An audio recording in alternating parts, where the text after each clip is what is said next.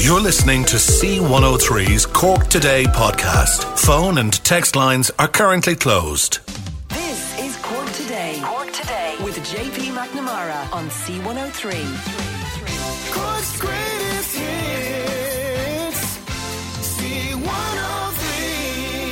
And good morning, Patricia. Still feeling unwell today, so JP with you until 1. Bernie taking your calls and comments on 0818 103 103. Or indeed, you can text or WhatsApp 0862 103 103. And ahead on this morning's show, the latest from Youghal as a technical examination will continue at a house in Youghal after Gardaí arrested a man on suspicion of the murder of Tina Satchwell. Also, reaction to the budget 2024 yesterday. We'll get an overview, first of all, of the budget with Adam Higgins, who is a political correspondent with the Irish Sun, and a lot of changes announced when it comes to tax. But what does that mean for us all, uh, especially workers who will see changes and cuts to the USC and changes to PRSI? But for a lot of us, that can go over our heads. And also, when it comes to claiming your credits by way of tax, some people still get confused in how that is done.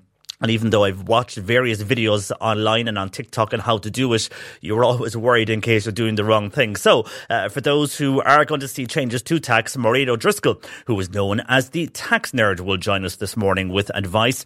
And Social Justice Ireland gave a number of recommendations prior to the budget, but are they happy? They'll join us this morning uh, ahead of their launch and their views of the budget. We'll hear from them after 11 o'clock. And also on the show this morning, Bantry is set to become a dementia friendly town. And while a number of measures have been taken over the past year, including staff training for those working in retail outlets on what it is like to live with someone uh, with dementia, we'll hear about a meeting uh, that is going to take place in Friday in Bantry. Uh, that later in the show. Also, ITV insists it'll work with Holly Willoughby after she announced she would not be returning to present this morning. She quit the daytime show yesterday after 14 years as the host and in a statement, the 42 year old, she thanked the broadcaster and indeed the viewers, uh, but she said she had to make the decision for herself and her family. Our showbiz correspondent, Crossy, will join us on that decision by Holly Willoughby yesterday and indeed gardening advice. If you want some advice on the garden after a lot of heavy rain overnight, Peter Dowdall is along after 12.30 and your gardening questions are welcome to us on text, WhatsApp, phone, and of course you can always contact us uh, via the C103 app or indeed by email, cork today at c103.ie. Uh, But Gardaí have upgraded their investigation into the disappearance of Tina Satchwell to murder. Tina has been missing from her home in Youghal since March 2017. And Ralph Riegel joins me from the Irish Independent this morning. Uh, good morning to you, Ralph. Good morning, John Paul. And thanks for joining us. A man in his 50s was arrested yesterday afternoon. Yeah, it's a significant development in a case that has baffled um, everyone really for the last six years. Um, just before five o'clock yesterday, a man in his 50s was arrested. Now, he was detained under Section 4 of the Criminal Justice Act, which gives Gardaí 24 hours to question him. Now, he's been taken to a Garda station in East Cork and he his questioning began last night. Now, in tandem with that, Gardaí sealed off a property in Youghal, and that property is being subjected to quite an extensive search at the moment. Now, it's both an interior and an exterior search. So, Gardaí are searching within the property, um, walls, floors, ceilings, but they're also searching outside the property with the focus initially on a section of footpath and a drain. But there's also an intensive search being conducted of a garden adjacent to the property. And those searches will continue. That man remains uh, in the Garda station. How long can the Gardaí hold him before they either have to release him or charge him? Yeah, be, uh, section uh, section four allows for a detention of 24 hours, but while it is 24 hours, if questioning continues um, continuously, um, it can be extended if rest breaks or if sleep breaks or food breaks are taken during that period of questioning. So again, if sleep breaks and, and food breaks are taken, that period of detention could potentially be extended until Thursday morning, but that is yet to be determined. Now, as I said, the search is continuing. That search is expected to continue for some time, possibly several days. Um, in Youghal. Now, the property is cordoned off, and as well as uh, commencing the search, Gardaí have again appealed for anyone who may have information on Tina's disappearance uh, to contact them. They, they've said, look, even if it's a piece of information that you might think is is not relevant or useless, the, the word is let Gardaí determine that. So contact the Gardaí. Now, the investigation is being led out of Midleton Garda Station, and there's a significant amount of resources been deployed to it. And Gardaí are hoping that it will shed some light on precisely what happened to Tina Satchwell when she was last seen on March the 20th, 2017. And as this has been upgraded now, this is not the first search that has been carried out in the search for Tina Satchwell. You could remind us, Ralph, I suppose, of her disappearance back in 2017 and a number of searches that were carried out after that across the East Cork area. Yeah, t- t- Tina was last seen on March the 20th, 2017 by her husband Richard. Now, he reported her missing four days later, and what he said had happened was that he had he was asked to go on an errand to nearby Dungarvan by Tina on March the 20th. He did so, and when he returned to the property, he said that Tina was gone. Now, what was unusual was her mobile phone had been left behind, and her pet her pets, particularly her pet dog Ruby, um, who Tina was virtually inseparable from, was also in the property.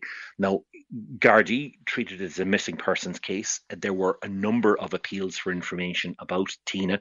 Um, Gardaí checked ports, airports, bus stations, train stations, in particular CCTV footage, and there was no trace of Tina. Um, eventually, Gardaí, Gardaí even checked with um, police in the UK because Tina had travelled to the UK in her teens, which is actually where she met her husband. They'd lived there for a time before they returned to Ireland. They were initially based in the Fermoy area before they relocated to Youghal. Now, there was no trace of Tina in the UK either. And Gardaí came to the conclusion that Tina never left Ireland and that the answers to the mystery of her disappearance uh, lay within the East Cork community. Now, as you mentioned, there were a number of very detailed searches over the years. There was a search of some offshore waters um, in Youghal. There was also a major search of Mitchell's Wood outside Castlemartyr in 2018. Now, that search continued for 10 days. Uh, the search was launched on foot of intelligence received by the Gardaí, but we understand that there was nothing of significance found uh, as part of that particular search. So the developments in the last 24 hours are the most significant in the case, really, for the last uh, five years. And as I said, Gardaí are continuing their search of that property in Youghal, and it will continue for several days. And her family in Fermoy, Ralph, they also made a number of appeals during that time. Yeah, there have been a number of different appeals. Um, I think her sister, Teresa, who's based in the UK, had made a number of very emotive appeals saying how tight knit the family were, appealing to Tina if she was able to contact them to do so, and appealing to anyone who might have information about her whereabouts or what happened to her to contact the Gardaí. Now, uh, Gardaí have appointed a liaison officer to assist the family, and that liaison officer will be working closely with the family over the coming days as we await further developments in the case. And Gardaí asking anybody with any information to come forward to them in either Midleton Garda Station or indeed uh, any Garda Station. For the moment, Ralph, uh, we'll see what happens across the day on this developing story, but thanks for joining us this morning. My pleasure. Thanks, John Paul.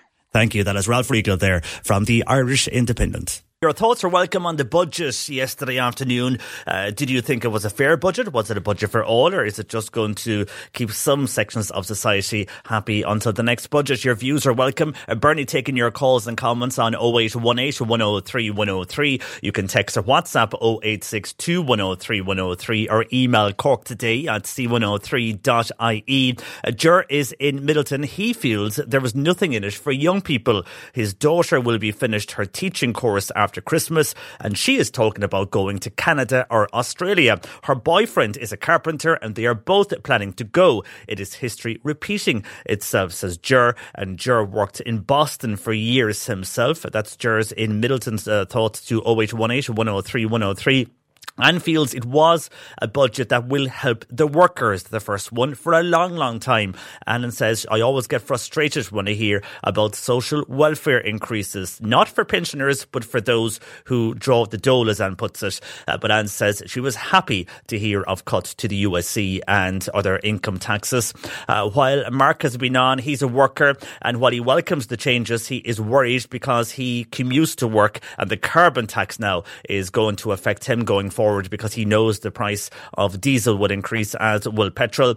While Tom is asking regarding the carbon tax, will we now see coal going up as well? And you will, Tom, because on the, the carbon tax with regards to, for example, a 40 kg bag of coal, uh, that would go up by roughly around 90 cents. Now, everything depends on the, the coal supplier, but roughly it will be going up uh, on the carbon tax, which is mentioned in the budget yesterday. You'll see a 90 cent increase on a bag of coal, and that will then uh, uh, be on every type of energy fuel. For example, uh, even though the uh, peat bales uh, of briquettes have been controversial over the last number of years, you'll see a 20 cent increase on a 12.5 kg of peat bale and also uh, oil and natural gas. That will all increase along, as we mentioned, with petrol and diesel. So, Tom and indeed Mark worried about the effects carbon tax will have. We'll get more details on what was mentioned in yesterday's budget next. Cork today on C103. In a budget for all Cork South Centrals, Michael Michael McGrath delivered this yesterday afternoon in the Dáil. Uh, so, what are the main aspects of Budget 2024? I'm joined by Adam Higgins, who is political correspondent with the Irish Sun. Good morning to you, Adam. Good morning. And thanks for joining us. I suppose, first of all, we look to the workers because a lot of people in touch who do work, and sometimes workers feel that these budgets never benefit them. Uh, but there will be some changes to tax. The USC is going to see a reduction and also income tax changes. There is indeed, and I think workers and workers' family, working families are probably the biggest winners in this year's budget. If you look at it, a family of two who have one child in childcare and both of them work and have a wage of under 50 grand or 50 grand and under, they'll come out of this budget about 4,000 euro better off next year than they are this year, which is a significant amount of money back in their pockets. Those tax changes, the income tax change is worth for someone on 42,000 euro, it's worth about 800 euro next year. That's along with the USC cut, bringing it from 4.5% down to 4%, and a couple of other small tax credit changes, an additional 100 euro tax credit for everybody in the country. Now, that if you look at the numbers, that those income tax cuts are actually worth a little bit more than what they're giving people who are, rely on core social welfare payments. So the likes of pensioners, job seekers, carers, they've all got a 12 euro per week increase, which works out at just under, but very close to the same. So really, it's probably around between 12 and 15 euro a week better off for everyone in the country. And for those load paid workers, the minimum wage is to increase, so they'll benefit from this. I know some uh, small businesses have a concern, but it will benefit those low paid. It will indeed. This is an, uh, one of the most significant increases to the minimum wage that there has been in quite some time. One euro forty increase to the minimum wage kicking in in January, so that brings it up to twelve seventy an hour. So which will significantly help those uh, on our lowest income w- workers. But on the flip side of that, small businesses and businesses are concerned that this, along with the auto enrollment pension scheme, which is due to kick in next year, and inflation and energy high, high energy crisis that they will struggle to cope with all of these hitting them at the same time. So to help those businesses cope, there is a 250 million euro sum put aside for small business and business supports. The details of that are going to be ironed out and released over the next coming weeks. So if I was a business business owner, I'd be keeping an eye on the Department of Enterprises website to see uh, what sort of support and help you can get for when all those additional costs kick in next year. And while we thought we may escape with petrol and diesel because we know the restoration of the 8 cent on petrol and 6 cent on diesel uh, is deferred now until April 24th and August 20, uh, 24. But we are being hit overnight. We saw the increase already under the carbon tax, and already commuters have been on to us, Adam, unhappy that they will now be paying more for petrol and diesel. They will, yeah. The government are taking it with one hand and, and giving it with the other here. So with on the one side, they've decided to defer that um, excise increase that was due to kick in in the coming weeks. That was from a measure they put in, and they were phasing back those uh, excise, excise tax increases on fuel. They've deferred that, but they have pushed ahead with the carbon tax increase, which they have committed to doing every year up until I think 2030 or so, when when uh, th- these carbon tax credits are going to be used throughout the years on various green measures and climate friendly measures, climate action measures, things like that. But no doubt it will be hitting people in the pockets this morning when they drive up to get their petrol and realise that their cost of putting a tank has gone up quite a few yeah, and on the other side of this, with carbon tax, coal, and other energy uh, solutions that people do use, uh, they're also increasing, so you'll be hit that way as well. Uh, but for public transport, when we touch on uh, on transport itself regarding cars and petrol and diesel, uh, there are some fare reductions that will continue, and the young adults uh, card scheme that's going to be continued and extended for adults between 19 and 25. So some positives there regarding public transport. Yeah, and that's a measure that the Green Party are particularly proud of. They have been fighting to keep that 20% uh, reduction in, in, public transport fares. They want to make that permanent, and I suppose they're on the way to doing that now after keeping it for another year. But on the other side, they did want to have some sort of extension, some sort of improved public transport budget. And the room that they've managed to negotiate there is that the the young fare, the 50% fare for young people, will be extended eh, eh, for another two years. So you'll get that up to 25, 26 now. And uh, I think the the idea is that that will increase year after year as long as the Greens are in eh, are in government in order to make those fares, you know, 50% in the long term, looking for everybody in the country.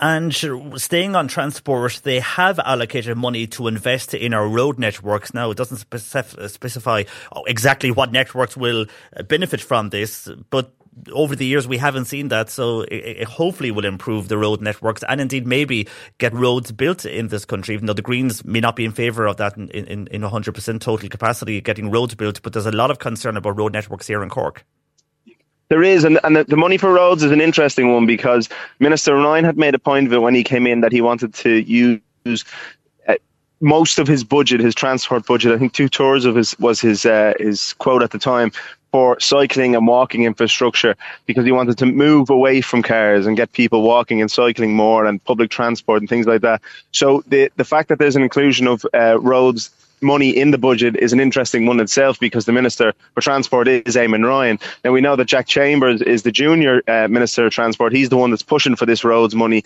So it'll be interesting to see how that washes out and what projects go ahead. For example, we know one controversial project, the, the ring road around Galway, has a lot of opposition from the Green Party. So it'll be interesting to see how this all washes out.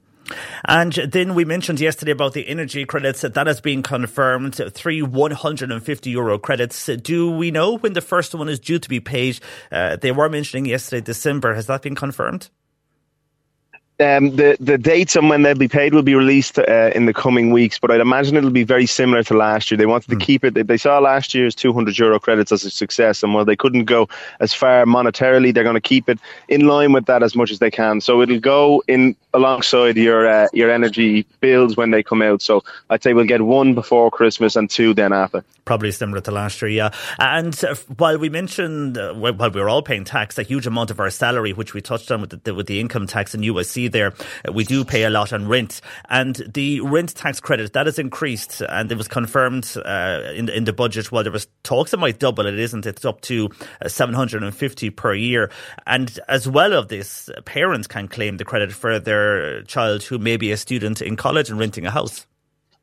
Yeah, an interesting expansion to that uh, scheme that was introduced last year. So last year it was a 500 euro renters tax credit. And one of the things that Minister McGrath was keen to point out yesterday is that he is going to set aside money for a, a tax credit and a tax um, kind of publicity scheme, a publicity campaign, because he says not a lot of people are aware of what they're entitled to, and in particular, he highlighted this one, the renters credit, because not as many people that they the government expected would have taken up on this have gone for it. So they've increased to 750, and then they've also widened it, yeah, so that parents who ha- are paying for a student's dig or student's accommodation while they're in college can also claim this back. So I wonder, will will that alone increase the number of people who will be availing of this?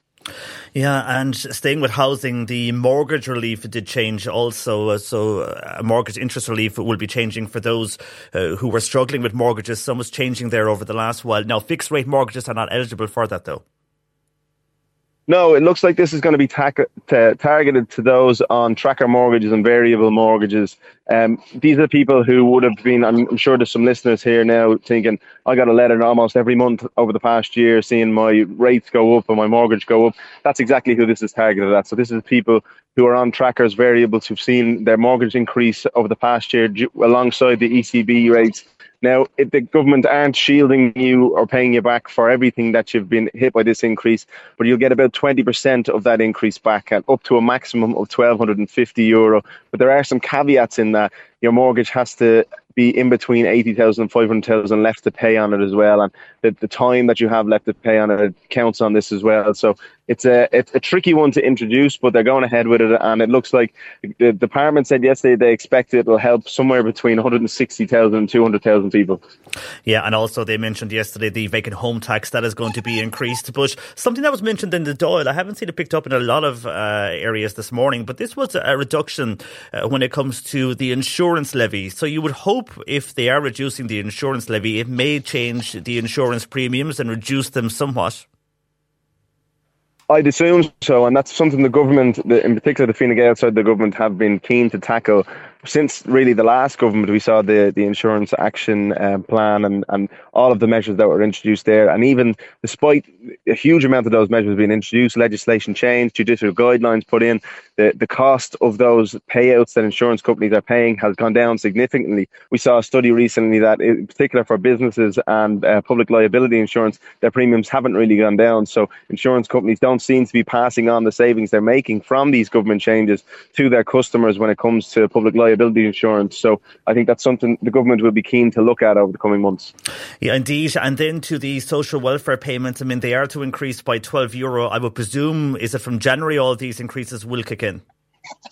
Yes, those increases for the social, core social welfare payments will be 12 euro uh, on the weekly rate, and that's going to kick in in January. But in, in order to help people through the winter, there are a number of lump sums for uh, select groups of um, people in receipt of welfare payments, the likes of the fuel allowance, the working family payment, the living alone allowance, they'll all get one off lump sums in the run up to Christmas. Alongside that, there will be the Christmas bonus, the, the double week that's paid in December will be paid out, but another January payment will be paid out as well. So there'll be a double week in the, the, the weeks following Christmas, they'll get a double payment as well. And uh, childcare fees uh, was mentioned yesterday on the show. Have they introduced measures now that will tackle the high cost to parents for childcare? Yes, I saw uh, an interesting comment from one of the the childhood, um, one of the the early learning centre groups that look after those creches and things, and they said they were welcoming the increase for parents. They also welcomed some of the measures that were there to help businesses to to I suppose keep the lights on during the winter because we know after that protest a while ago that they a lot of them were concerned that they weren't going to be able to stay in business. So there was measures and, and tinkering of the supports and and also you know the likes of the minimum wage will will help as well. So I think there is some measures there for for the creches, but I wonder will we be in the run up to the next budget seeing another protest again? Yeah, indeed. Uh, and will it be enough for them now? Uh, Norma Foley got her way somewhat when it came to education. She was looking for funding for free school books. She got that for second level, but just up to the junior cycle. Yes, so this is something that the government were uh, surprised that, they, that it was so popular among parents when they brought it in last year. At primary school level, Minister Foley said it was hugely popular, the feedback she was getting, and so she really pushed for it to be rolled out in secondary school. She wanted to see it go all the way to sixth year and all the way through. But uh, money wise, the, the, the, two money ministers decided that they'd go uh, halfway there. So, first to third year in the junior cycle. Next year, it will kick in in September next year. So, parents will just have to send their kids to school with their lunches. They won't need school books, they won't need copies, they won't need calculators, anything like that. So, I think one it's one measure that will really help parents to reduce the, that massive cost of um, going back to school.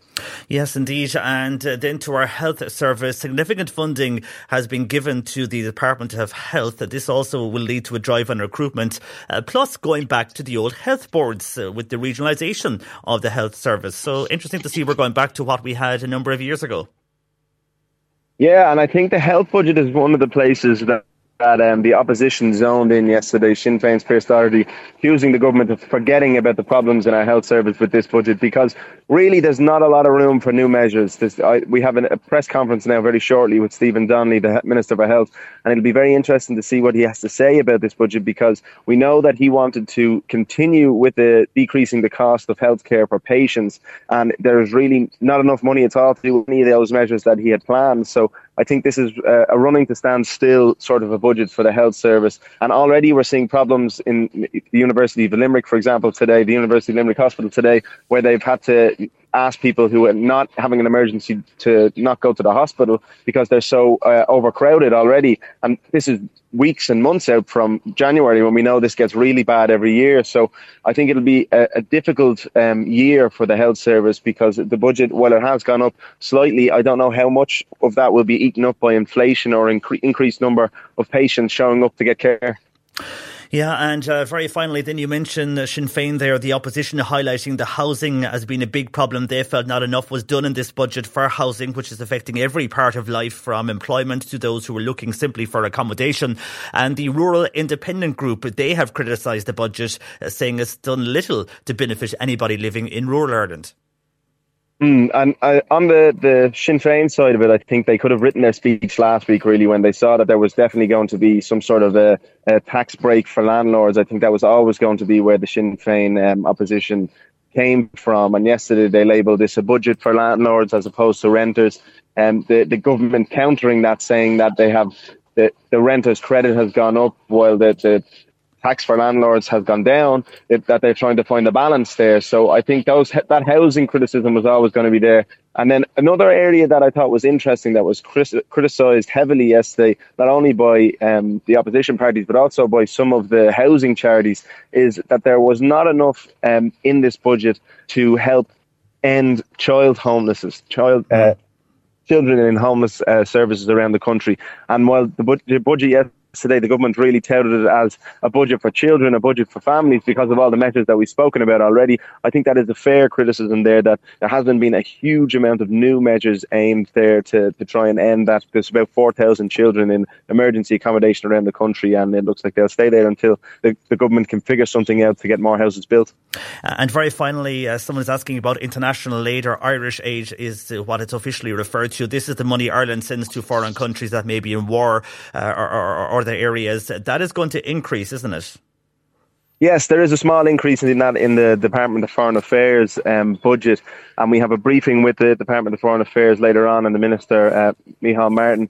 But I think that's going to be an area that has got it will get a lot of attention because we a lot of attention because we see um, wars breaking out across the world now. The moment the situation in Israel, the situation in between Russia and Ukraine, and I think that was something that was really kind of overshadowed overshadowed the minister's speech yesterday, and that he repeatedly pointed out that there's global uncertainty and that any Ireland is such an open economy that any conflict anywhere in the world can impact our economics here because we trade with so many people and we trade so widely. So I think that the, the global situation really did have a, an impact on the minister's budget yesterday. Okay, Adam, we'll leave it there because I know you must get to a number of briefings. So uh, thanks for joining us this morning, outlining some uh, of the main points from the budget yesterday. Thank you. That is Adam Higgins there, uh, who is the political correspondent with the Irish Sun. Call Patricia with your comment 0818 103 103. Cork today on C103. A number of tax changes were announced in the budget yesterday, but what do they all mean? Well, the tax nerd Mairead O'Driscoll joins me to break down all of this. Good morning to you, Mairead. Good morning. How are you? I'm fine, and thanks for joining us. Now, yesterday we heard how personal, employee PAYE, and earned income tax credits that they're all going to be increased by 100 euro each. But many people, while it all sounds good, eh, they don't really know exactly what this means, and a lot of us are just so busy in our daily lives running back and forth. Uh, people don't check. So, what exactly does this mean yeah. when they say things would increase by 100 euro each?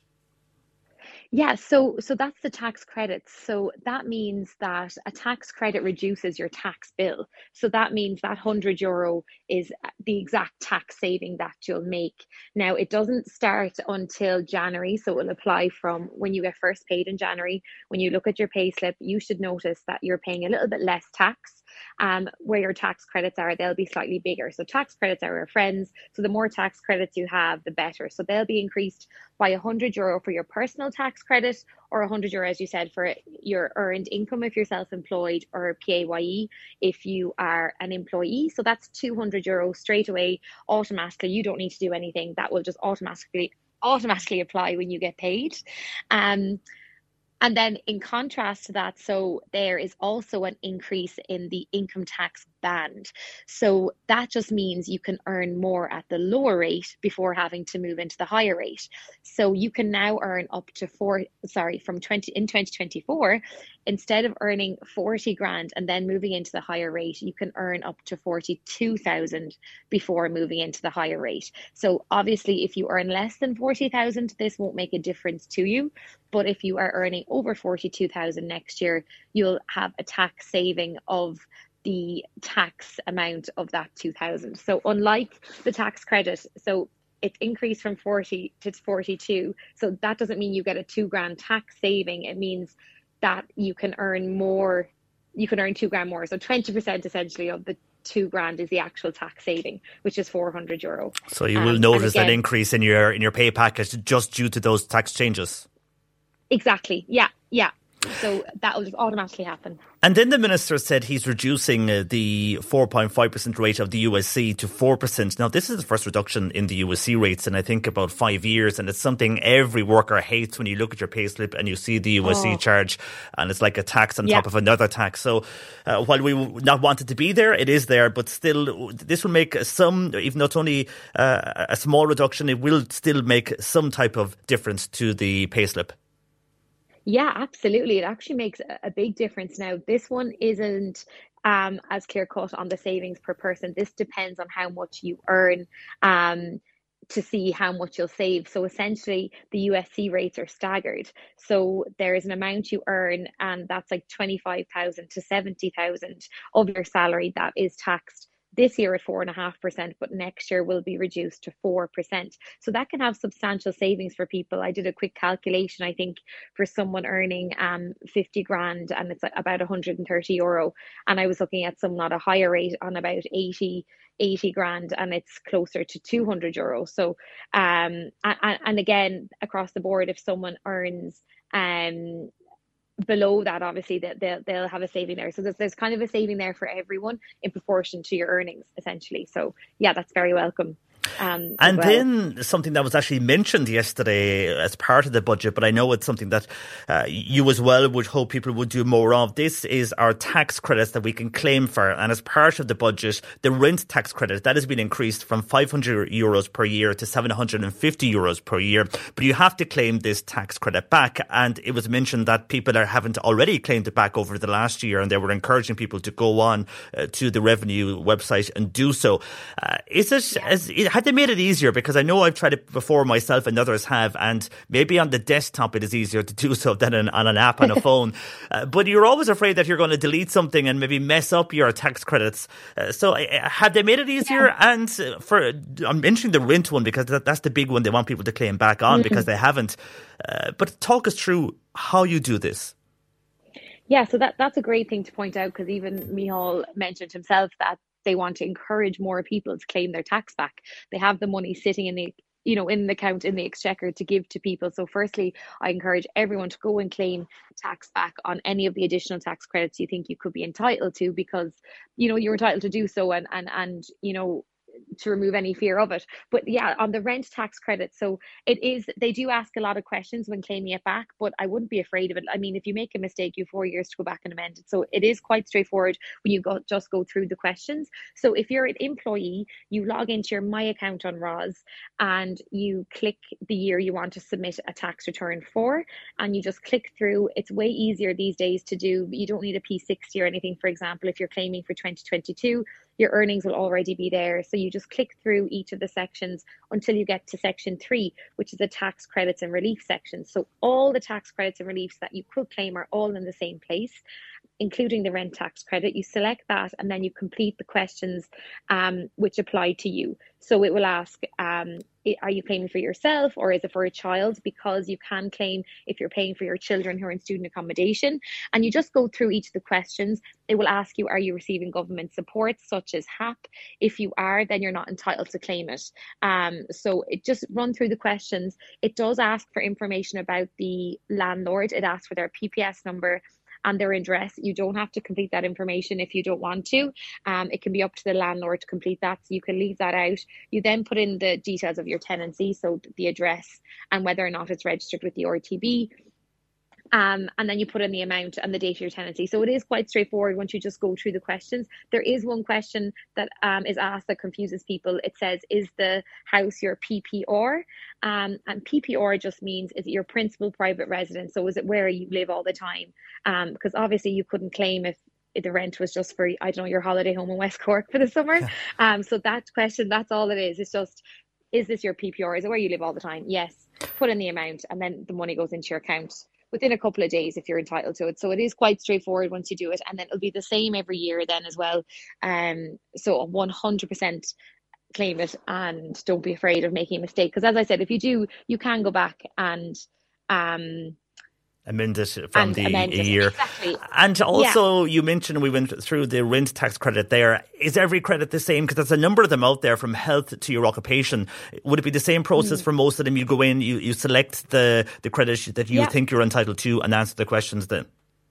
Yeah, exactly. And, and, to be honest, the rent tax credit asks the most questions. The rest of them are way more straightforward. So another big one is the health um, health expenses. So you can claim 20% back on any health expenses. It's really broad. It covers everything from hospital and doctor visits to um, IVF treatment or any non routine dental, or if maybe you're celiac or diabetic, you can get 20% back on those specialized foods.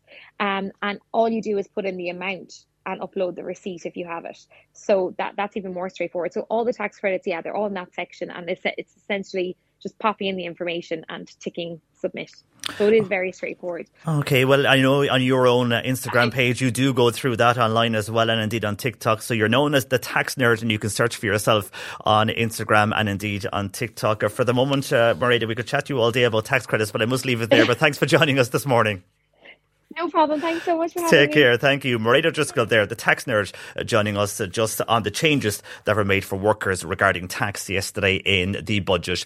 Uh, on the way, we'll have more on Budget 2024. A lot of uh, people have their different views on what was announced yesterday. We'll be hearing uh, from callers, texters, and WhatsAppers on that. A lot of commentary over the last 30 minutes or so. Also, Social Justice Ireland will be giving their view on the budget because they gave a number of recommendations prior to the budget, but are they happy with what has come out. JP until 1 with Cork today. Your views are welcome. Bernie taking those on the phone 0818 103 103.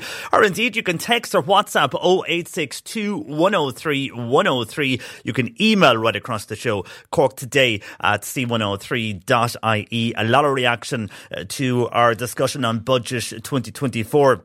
Uh, with both Adam Higgins from the Irish Sun and indeed uh, Mairead O'Driscoll, who was known as the tax nerd, explaining the differences that it will make to those who work and who can claim tax credits back and will see a reduction somewhat anyhow uh, within their tax uh, and pay slip more so uh, over the next uh, year or so. on this and on the social welfare payments, some reaction coming into us. Mike is in Bantry. Mike feels the 12 euro extra, it's good and it's fair, but he said 20 euro extra would have made a big difference to those who rely on this, says Mike, who was in Bantry. And uh, somebody else on text saying they don't understand what indeed the government are trying to achieve by giving a few bob to people in the budget and increasing the minimum wage. Prices will just go up automatically, says this person, after a week or two, and we're back to square one. Why can't they tackle the cost of living in general to benefit everyone? We're the most expensive country in Europe for everything at this stage energy, groceries, childcare, fuel, insurance, alcohol, and very little is being done about it. We would all benefit if the state had the guts to protect its citizens from getting ripped off all the time, says the person on text to 0862 103 103. Also on text, Tim says he is a new pensioner for years. He has been unhappy uh, with the slant on social welfare. It is never specified when the increase starts, but it is usually the following April for some of the welfare payments, and indeed when the fuel allowance is going to be deducted for the summer. Uh, people will not benefit until next September, feels Tim, like the childcare reduction. Apart from that, he appreciates the tax benefits to workers, but they are too late for him, uh, says Tim, uh, making the point on social welfare. And a lot of people inquiring about when the state pension is increasing and when some of those social welfare uh, benefits would increase. Well, uh, as Adam Higgins outlined, there is a number of briefings being held right about now uh, in Leinster House for all the various departments to say when the dates will be released for those, and they will be made available over the next while. But uh, for the state pension, the 12 euros uh, that uh, you will receive a week will increase next year, and they are looking at January. So in January, most of the social welfare payments will be increasing in January, along uh, with the state pension. So for Tim, that will help you on your date there, as it does for many others who have been texting in. And regarding the fuel allowance, there will be dates given on when they will end the fuel allowance coming up to the summer months, and we'll give those to you when we get them. not today, tomorrow, but they're being discussed right at the moment in briefings uh, in the Dáil, and we will get those, or indeed within Leinster House. And when we get those, we'll bring them to you. Now, Sheila wants to know if we can tell her if home heating oil is going up. It is, Sheila, because it's part of the carbon tax which will hit home heating oil, and that will see an increase. Uh, kerosene is the most popular oil, it seems, for home heating oil. And if you were getting a 900 litre tank of kerosene oil, it's going up roughly by 19 euros and 40 cents. So that's a huge uh, or a big increase anyhow, that's because of the impact of the carbon tax. We expect home heating to go up, and that would also have be going up along with petrol and diesel and other factors like coal, which we spoke about earlier in the show. Uh, Padraig, though, was making the point that carbon tax only makes sense. We must move away from our polluting ways, but this money must be ring fenced for eco schemes like native woodland and habitat creation, uh, says Padraig on text to 086 to 103 103. And a texter here saying, Hi JP, once again, the budget is more of the same. Nothing for working people or cost of living. Again, all about social welfare, feels this texter. And parent, which is ridiculous and doing nothing for the economy with the VAT rate increase, uh, feels a person on text. And another texter in the West Cork area feels they are delighted with the extra supports in social pay and the minimum wage. But what about our farmers in our society? They weren't even looked at. Who puts out our meat? Uh, vegetable dairy products on our table every day. Uh, farmers do this and they were pushed aside again in this budget, says this texter asking what do they expect farmers to live on.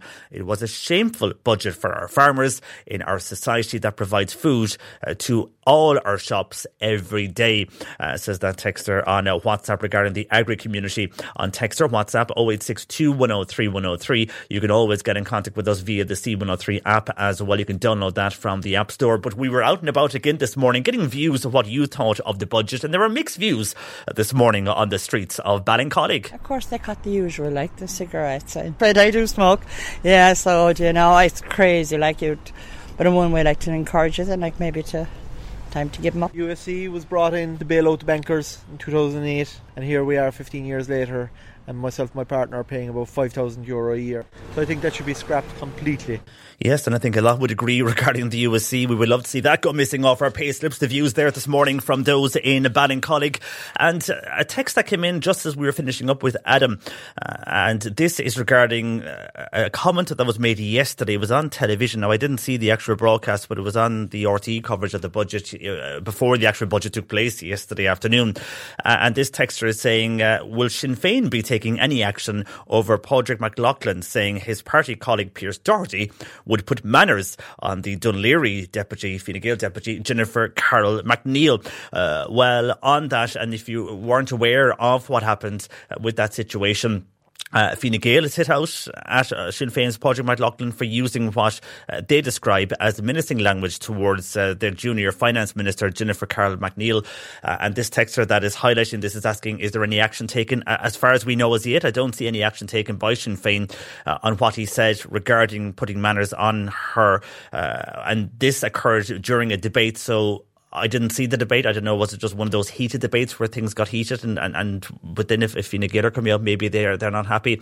Uh, Patrick Mac Lochlainn, he's a Donegal TD for Sinn Féin, and he uh, said that his party colleague Pearse Doherty, in the height of the, of the debate, it seems, would put manners on uh, Mr. MacNeill. And the reason he said this was because when they were uh, debating about these tax changes that we're discussing, uh, she said introducing the tax changes, she was showing the benefits of them and how people will be, you know, uh, making more money out of all the various changes they're making to tax. And he reacted uh, to her, and then she told him that she could show him the figures if she wanted, and that she could take him through what the benefits would be for people.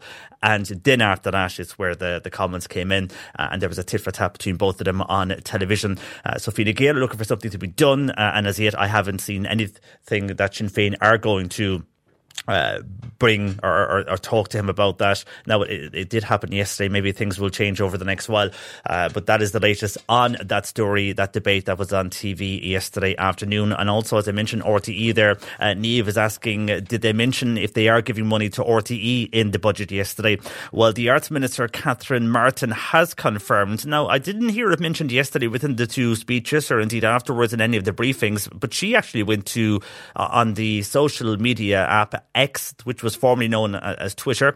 And she did say yesterday evening that RTE will receive 16 million euros in interim funding as part of the supplementary uh, estimate process for their funding.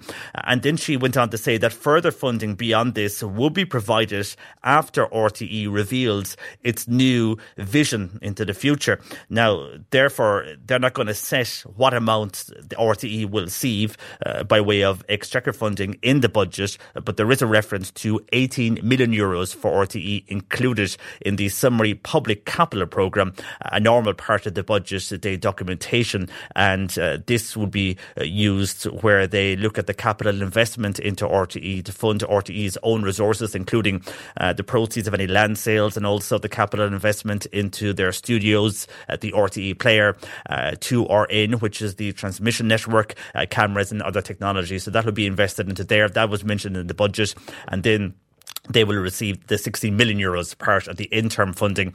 But the extra money uh, that many are asking how much will they need. That hasn't been confirmed just yet, and that'll be dealt with outside of the budget. But 60 million, anyhow, is what they are getting so far, uh, RTE, to, to run the, the station there. Uh, your views are welcome on that. 0818 103 103, or indeed text or WhatsApp 0862 103 103. On the way, uh, on the budget, Social Justice Ireland, they gave a number of recommendations prior to the budget on what should go up. And we've heard people this morning who are making similar points to what Social Justice Ireland Ireland uh, gave the government prior uh, to the budget. We'll speak with Suzanne Rogers very shortly on that. Also, more on Bantry, which is set to become a dementia friendly town. A number of measures are already in place, and we'll hear more about that before midday. And we're going gardening with Peter Dowdall after 12.30. If you have any questions for Peter, get those into us. You can call Bernie on 0818 103 103 or email Cork today at c103.ie. And also, still to come, ITV have come out and they say they will continue to work with Holly Willoughby after she announced she would not be returning to present this morning on the channel. She quit the daytime show yesterday after 14 years. It comes after a lot of uh, problems for the broadcaster and indeed Holly Willoughby over the last year. Uh, but she has come out to say that this decision is for herself and her family. And she thanked broadcaster ITV and she thanked all the viewers. Of course, um, she was in the news last week because of a man who was arrested who threatened to kidnap her uh, and indeed murder her. Uh, and thankfully, obviously, that did not happen but still, I think she's weighing up all the options after that. And it has been a tough year uh, for that particular programme as well. So we'll hear more about that, which seems to be a water cooler talking point at the moment for many people this morning. So that and more to come between now and one. And also for those who are inquiring and have been texting us uh, over the last while, we have not forgotten about this. Uh, regarding the temporary closure of the Bantry Mental Health Unit uh, that is located on the grounds of Bantry Hospital. We are looking into this, and if we don't get to something before one o'clock today, we will look into that on the show tomorrow. Uh, but our lines are open, and indeed, you can always contact us uh, via the C103 app. You can email us via the app. You can download that now from the App Store. C103 Jobs. Ashgrove Renewables require a technical support administrator for their office in Mallow. Experience in customer support and admin is desirable. You can send your CV to hr at ashgrove.eu. O'Flynn and Tobin in Newmarket are hiring for a shop assistant and shop assistant delivery driver. You can call them on 029 60572 or email your CV to O'Flynn and Tobin at gmail.com. And Hallisey and Partner Solicitors in Bandon require a legal secretary. You can email your CV and your cover letter to Ted Hallisey at hplaw.ie. You'll find these jobs and more online now. Just go to c103.ie forward slash job. You're listening to C103's Cork Today podcast. Phone and text lines are currently closed. Text or WhatsApp Patricia with your comment. 086 103 103. Cork Today on C103. We continue to look at how people are impacted by the budget yesterday. Suzanne Rogers joins me from Social Justice Ireland. Good morning to you, Suzanne. Good morning. Thanks for having us. And thank you for joining us. First of all, overall, with the measures outlined in the budget, were you happy? Um, it, the word, what's the worst answer in the world, isn't it? Yes and no. Yeah. Um, so I suppose you know again there was, there's a lot in it. Uh, I suppose what we what we really noticed was we had so much resources. So we had so much talk of budget surplus. We have you know, headlines talking about full employment. Again, we could argue about what that means. We have record tax takes. I appreciate corporation tax wasn't quite what was expected, but we had we had money to play around with. So then the question always becomes, well, you know, what do we do with these resources? Who do we value? Where do we put our our um our, our emphasis? So would say something like the social welfare, again, it seemed to be going back to a lot of these one off measures. Like when I actually went down through it, huge amount of one off measures. I appreciate it must be difficult in one hand to try and put money back in people's pockets, and in the other hand, not to put so much money back into the economy that you're going to fuel inflation. So I don't know how, I actually don't know how you do that. Fair, you know what I mean? Like, uh, who would be a politician in this kind of space? So, like, that's a really, really difficult ask. Um, and it's you know I suppose again even when you when you go down to the small print when you go down to the nitty gritties there's a huge amount in it uh, I suppose we would like to have seen maybe more of an emphasis on on providing services and possibly less on the tax cuts and the USC those kind of things or you know looking at different ways of moving tax around I think we would have preferred to see that And on the one off payments, many feel while they are welcome, they will get family. Even on a budget, quality is non-negotiable. That's why Quince is the place to score high-end essentials at 50 to 80% less than similar brands. Get your hands on buttery soft cashmere sweaters from just 60 bucks, Italian leather jackets, and so much more. And the best part about Quince, they exclusively partner with factories committed to safe, ethical, and responsible manufacturing. Elevate your style without the elevated price tag with Quince. Go to quince.com slash upgrade for free shipping and 365-day returns. These who may be stuck uh, in debt out of that debt for a very short period of time, but overall for a year it may not do a lot. But on the increase in social welfare payments, I know you uh, at Social Justice Ireland were looking for a lot more, but given the fact we have mm. corporate taxes on the way down, the economies of the world are slowing down, uh, do you think the 12 euros is enough, even though you wanted a lot more? I again, I appreciate like I, you're right. Like when you look at the sort of the geopolitical structures, you know, we're we're in a world that we weren't even in this time last week. So things change very very quickly. I think the bottom line though is people's purchasing power has been so badly impacted by the rising prices of the last couple of years. And whilst, yes, inflation has hit every single household in the country, there's absolutely no doubt about that. Everybody's fuel bill has gone off, up, up, everybody's food bill has gone up. But those on the lowest incomes tend to be, they actually, their inflation rate is actually higher than the average because a they spend most of their money they don't tend to save it or invest it and b they do tend to spend most of their money on the basics, on the food and the fuel. So the 12 euro, when you look at it from what you can actually buy with it, it isn't enough because it needed to be at least 25 in order just to be able to stand still, just to be able to put the same basket of goods on the table as you were a year ago or two years ago. So, really, this is again more households who are going to really struggle now coming into the winter, even with those one off payments. Because, as you're right, like they were talking about, if you divide those lump sums up by 52, they equal X amount per week. But when they're gone, like I, I know myself, I would prefer a pay rise than a bonus because at least I can build on a pay rise. The next pay rise would build on that. So when those lump sums are they're gone, they're washed through pretty quickly. Very welcome. They will make a huge difference, but when they're washed through very quickly, we were pleased to see things like the child benefit being extended whilst children are still in second level education, even you know up to the age like the, the 18, like that extension out was brilliant. Um, but there was no there was no very few rates rate rises within the social welfare system to the core rate and as the 12 euro really isn't enough. And within that when you mention children one in seven children in this country are living in poverty. Uh, do you feel that budget 2024 did not contain the measures that would tackle child poverty right across Ireland like the, the Child Poverty and Wellbeing Office within the Department of the Taoiseach released its programme plan there during the summer.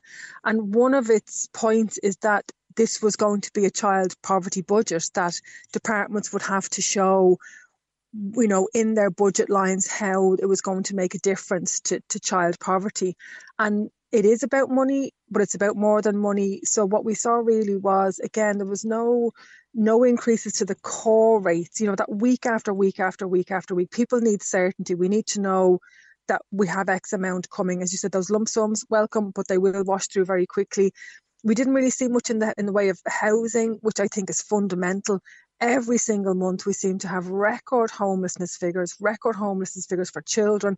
And I'm I'm afraid that we're going to become so inured to it that we'll be celebrating when we only have a thousand children in homelessness accommodation or we only have 700 children. Like there should be no difference between what's acceptable and what's accepted. And yet we've got this widening gap, you know, all the time.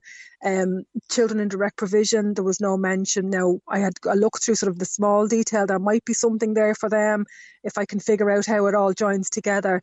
Uh, you, you, know, th- there was a commitment, I suppose, to the mental health supports, um, the school places, and the the SNAs, and you know, extra teachers. But schools around the country are finding it very difficult to recruit teachers because there's no housing. So it's all kind of connected i think you know it's going to be very difficult to impact on on child poverty maybe through the education system if a teacher who's on a basic teacher salary can't actually afford to live anywhere near the school. So it's it needs to be really really joined up. So it wasn't quite the child poverty budget that i thought it was going to be and as you mentioned there regarding housing and even a teacher who can't live near the school, I think that could be said for every mm. single profession right across Ireland where companies are finding it tough to relocate staff or even obtain staff due to the housing issue, which was one of the biggest concerns from the opposition. They were unhappy with this measure of the budget.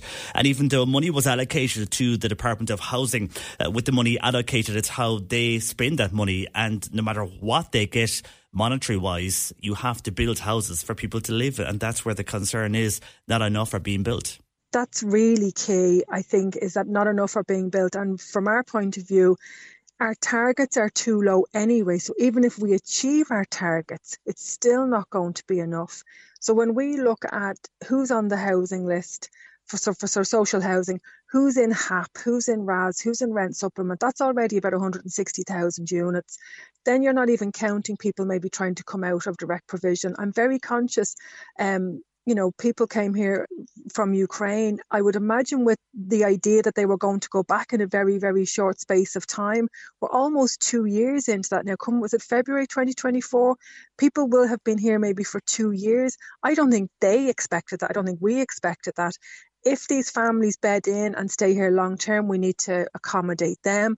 We need to accommodate like the serious amount of young people who can't actually leave home. You know, we've a really high rate in this country of people under 30 and under 40 who are still living in their childhood bedrooms. So it's all of those things. So even if we reach the targets that government have, it still won't be enough. The minimum wage, which impacts the low workers, something yourselves as Social Justice Ireland have been raising over the past while, that is increasing. I know it's uh, up one euro forty cents to twelve euro seventy cent. While some smaller businesses will be concerned with this, uh, do you welcome this move and seeing the minimum wage increase? Absolutely. And we would be hoping that we will be slowly moving, or well, ideally quickly moving towards the living wage. And the clue should be there in the title. The national minimum wage, like social welfare, is just an arbitrary figure. Living wage is has been calculated out to say what do you need to earn every hour to be able to provide a basic decent standard of living so if the national minimum wage is about 2 euro an hour less than that people are having to go without We've 133,500 people in this country who are working full time who are still living in poverty. So absolutely we would welcome the move up to national minimum, you know, from the national minimum wage to a living wage. And just when we mentioned the one off payments there, one of those is the energy credits. And we know with the carbon tax, uh, we'll see fuel on the increase. And indeed, uh, that will more than likely lead to an increase over time in energy prices. Uh, coal, for example, a bag of coal will go up as well uh, overnight. So, with all of these changes, the energy credits are welcome. But will they help the families who most need it? Would you rather see a targeted approach to credits like this? For me, the whole energy thing is a much, much bigger conversation. We need to be looking at the BER ratings of our houses across the country, especially our social housing, and retrofitting, making our homes more energy efficient, making them I suppose looking at our energy generation, looking at solar panels, looking at wind, all of those kind of things, really readying ourselves because I suppose what we're doing is we're, we're just simply we're, we're consistently subsidizing um, energy companies. As you said, the prices continue to go up. We're continuing to find these bills difficult to pay. According to MABS and Vincent de Paul, the last time I, I was in a room with them, they are seeing like really, really, really just really high levels of arrears. So people actually going into the winter with really high levels of arrears. They haven't actually managed to clear off last winter summertime is usually when you kind of go, oh, that's great. I can switch off the heat. I don't put the light on very much. I can reduce my energy usage to the to the summer, either build up a bit of a reserve or clear out last winter's arrears. So I think is it the CRU? I think as well. I, I don't want to. I'm going to. I'm hedging my bets here. I think they said there was a quarter of a million households in arrears with their energy bills going into this winter. So that's already disturbing. And people have very high rates of arrears, which can be really, really difficult to to budget your way through. So again, as you said, the energy credits are really, really welcome, but it's not actually tackling these huge bills that we're getting. Like you're getting households that are have have no idea the size of the bill that's going to come through. You know, usually you'd have a rough idea, you kind of go, I'll put X amount off per week, that usually covers my bill. And then they were getting these extraordinarily high bills. Like that's very, very difficult to to to deal with. And I think again, it's the households. There's a big difference between cutting back and cutting out. So maybe having the heat on for an hour less a day, that's completely different from having no heat for four days out of the seven, you know. So it's it's it's definitely in that space where I think we need to be looking definitely bigger picture, but ultimately it's about you and me and our homes and how comfortable we are. So as you said, the energy credits are, are definitely welcomed. Indeed. Well, for the moment, uh, Suzanne, we'll leave it there. And thank you for joining us this morning with your reaction to Budget 2024. Thank you. Thank you. That is Suzanne Rogers there joining us from Social Justice Ireland. Cork today on C103. An information evening on building a dementia inclusive community in Bantry will take place this Friday in the town. Uh, Teresa Bohan is an advanced nurse practitioner at the dementia services within Bantry Hospital and joins me this morning. Good morning to you, Teresa. Good morning. How are you? I'm fine, and thanks for joining us. So far, a lot, Teresa, has been achieved in Bantry to make the town dementia friendly. I know we spoke earlier in the year to workers who received training on what it would be like to live with someone with dementia, and also a memory cafe was set up all in the last year. So a lot happening there. Yes, a lot happening. Yes, um, I, if you may recall, we had um, another. Uh, first information evening back last year in May of last year, and a lot of these initiatives have come on the back of that. The Memory Cafe um, started there in February, and it's a safe environment for people with memory issues and with a diagnosis of dementia and their carers how can come along and um, in a safe environment and have a social event really and can talk to healthcare professionals and so forth. And then during the summer, then there's been a lot of work done with the local businesses in Bantry with um, training and how to talk to people with dementia and how to keep them engaged in their community. And that's what we're trying to achieve here in Bantry, um, an inclusive um, environment for people who have a diagnosis of dementia and their carers because there is, I suppose, a bit of stigma still attached. And by uh, in, increasing awareness in the community, they can help the person with dementia and their families to stay connected with their own communities. And Dungarvan was the first uh, dementia friendly town in Ireland. Is Bantry looking to follow Dungarvan? Yes, yeah, we are. And there's a few other towns around the country. Kind of, it's a movement really towards dementia um, inclusive communities. So, um, yeah, Bantry would be trying to uh, follow in Dungarvan's steps in that sense. Um, our in- information evening tomorrow is we're going to speak on what we we have come um, we're going to have a few talkers, Dr. Carey, the consultant geriatrician here in Bantry, myself uh, in the dementia memory service in the hospital, and there's going to be a little video from a person who's living with dementia and his thoughts on how um, an inclusive community helps him. And we're going to have a kind of um, feedback on how we see this strategy going forward, and we're looking for feedback from people living, the businesses, uh, coffee shops, um, community groups, the churches, um, to come along and we like their opinion on how they see this um, movement going forward. Yeah, so you'd like to see groups and organisations to attend tomorrow evening, and that's going on in the Maritime Hotel in Bantry, and we'll give you more details in, in a while on that. Uh, but the information that will be given is for all parts of the community, really, Teresa, Yeah. and it's so that people who are living with dementia and their families that they know they are part in and, and a valued part of the wider community there in Bantry, and that that then what you're doing in Bantry can be reflected and maybe taken up in other towns across Cork.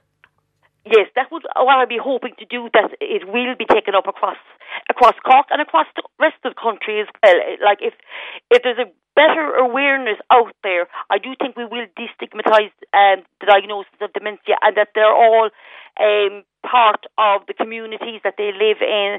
That they are um, active in their communities and engaged, and you know they, that they will be welcome members of society because pre this it, they could be isolate themselves from the communities, and people just didn't understand the disease really, and that's all kind of part of it. Yeah, just to make people aware and indeed understand. Uh, and just speaking of awareness, the Alzheimer's Society of Ireland, they're going to be in Bantry. They're going to be in the grounds of Bantry General Hospital, and also they're going to be on New Street to further raise awareness so people can ask them questions and, and talk to them on this. Is that happening as well tomorrow? Yeah, that's happening tomorrow. I'm hoping they'll be uh, outside Bantry Hospital in the morning between 10 and 12, and then they're going down to the Bantry Town Inn in the afternoon between 2 and 4.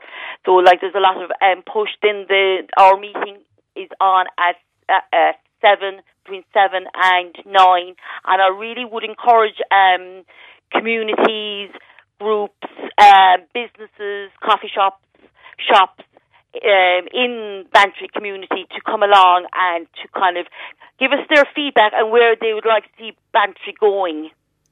Like you know, we, and we, like with the first meeting back last year, like that was much driven by what the community wanted. They were looking for some place where people with dementia could visit. The memory cafe that was set up on that, and now we have the training during the summer, and that will continue as well. So, like this is all leading on, and hopefully, um, we'll have a positive um, outcome tomorrow. And businesses in Bantry really got behind this, Teresa, because obviously for a business to train somebody up and take them away from behind the counter or wherever, you know, it, it may cause some disruption, but they have taken to this. And I know we spoke to staff who were involved and they, they, they kind of enjoy the experience to get an understanding of what it would be like if someone did come into their store with dementia and for those maybe who uh, understand the person who's living with a person uh, with dementia at home and what they're going through. Yes, yes. Um, it seems to have kind of gone very well with the various businesses during uh, in Bantry. Like it's a free um, training. Um, Vanessa Braidbury, the dementia advisor from the Irish Alzheimer's Society, and Sarah Kearns, um, a dementia educator, are rolling it out, and they kind of work around business hours, or they're very facilitating whenever um, the business can release people um, to their training. It's about two hours, and it's two it's over two sessions. So what we're hoping is. Um, Fiona Foley from the National Dementia Office is coming down tomorrow night and she's going to present um, a pack um, to the people who have completed their um, training. Um, and in this pack, there's a sticker. Uh, you may recall back in March, uh, the Minister Butler, uh, she launched the National Dementia Inclusive Community Symbol. So the, um, this will be presented and they will have the sticker that they can place on their the windows of their businesses. So say people from outside Bantry um, will recognise this symbol and they will recognise that this business has had training in uh, dementia awareness and that it will help them. So um, look, it'll it'll hopefully it all um, um, will branch out to the different communities around the country. Um, hopefully, from this, I'd be hoping. Yeah, hopefully it will. And you have plenty of contributors as well tomorrow night there. So best of luck with the event. Teresa, it's on at the Maritime Hotel from seven to nine tomorrow evening in Bantry. And do people just turn up if they wish to attend? Anyone, as I said, various businesses, and I'll keep restating that, but yeah, just turn up and you'll be more than welcome. Okay, well, best of luck with the event, uh, Teresa, and indeed with, with, everything you're doing there in Bantry with regard to uh, the town becoming dementia friendly.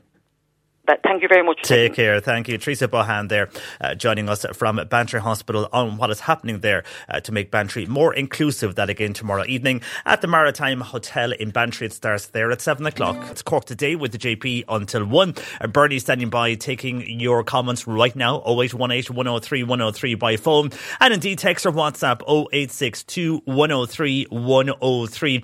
A lot of calls and comments in regarding the budget. We'll get to those shortly, but ahead, Peter Dowdall's along along from 12.30. He'll be answering all your gardening questions. And also ahead of that, we'll be speaking with our showbiz man, Crossy, as yesterday in the world of TV, amidst the budget and all the different breaking news stories, Holly Willoughby decided that she was going to quit presenting this morning. That and more to come uh, between now and one. But a lot of reaction to the budget uh, yesterday. First of all, uh, we were speaking to a listener on WhatsApp earlier on, and they were outlining that they felt that farmers have been pushed aside. Is how they felt on uh, on this budget. Uh, Jessica says, "Yes, I do feel there was not a lot included for the farming community. While indeed they will benefit from all the various tax breaks, uh, more should have been done to ensure that we continue to produce quality food in this country." Another person on WhatsApp saying, I agree 100% with your earlier listener on the social pay and the minimum wage. And of course, free books in education is good. But what good also are once off payments? Is it not better to give extra supports every week than once off payments?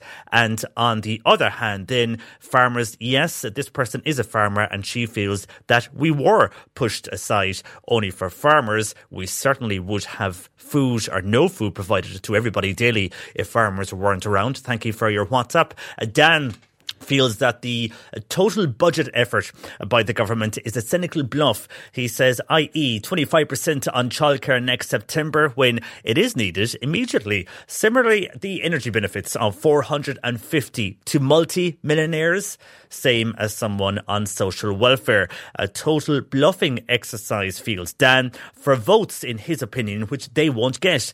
The young are being crucified and will respond at election time. And shame on the hypocrite critical ministers who came up with the budget. Dan's view on text to 0862 103 103.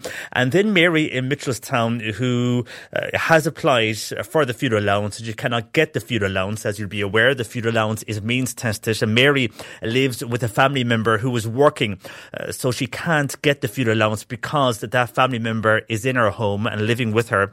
Now she is a widow and she finds it very, very unfair that this is the case for her. And she is in her late 70s 70s and has to keep the house warm all day. Uh, but still, because of her situation in her home, uh, she cannot access or get the food allowance uh, due to the means testing and the rules and regulations on the food allowance, which she feels is unfair. Thank you, Mary, for your call and hope you are well there.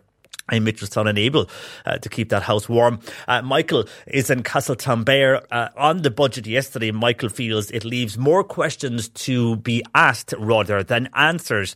From a position that our finances are in, it was a very unimaginative budget, feels Michael. Putting four billion into a rainy day fund could be more imaginative by building accommodation blocks for students beside universities, like wise accommodation blocks for all in the medical, maybe medical staff uh, get the same and construct those beside hospitals. Now, that would be wise. These constructions then would be there for years to come. Uh, Michael's view on the budget in Castletownbere on WhatsApp to 0862 103 103. And then Peter uh, in touch asking when will they be getting the working payment bonus and the extra fuel money this year? Well, Peter, the exact date as yet for those has not been given. Um, at the moment, briefings are underway in Leinster House, and this is the day usually we learn when the payments will be made and the dates given.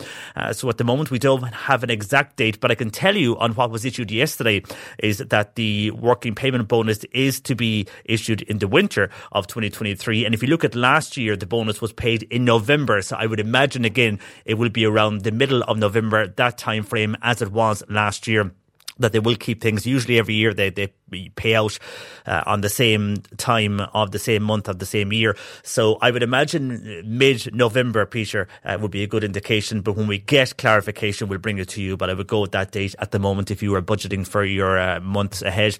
And when we get the fuel allowance uh, exact bonus date, we'll bring that to you too. At the moment, they're just saying winter 2023. When we get more exact information, we'll let you know. But uh, somebody else earlier was asking about the fuel allowance and the end date for the fuel allowance. They say we are never told when it ends. Well, I can tell you that the fuel allowance end date for next year, 2024, is expected to be Friday, the 5th of April. It's when the fuel allowance will end for next year uh, in 2024. And now, some other calls that are into us on various and different issues. First of all, this is Timothy in Clonakilty.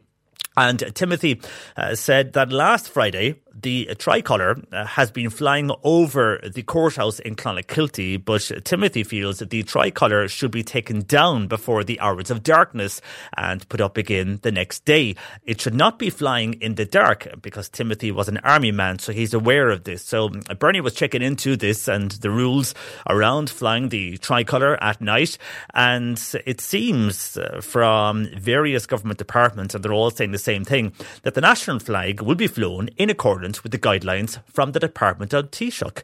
And the Department of Taoiseach says that the flags, including our own national flag, may remain flying at night if they are lit.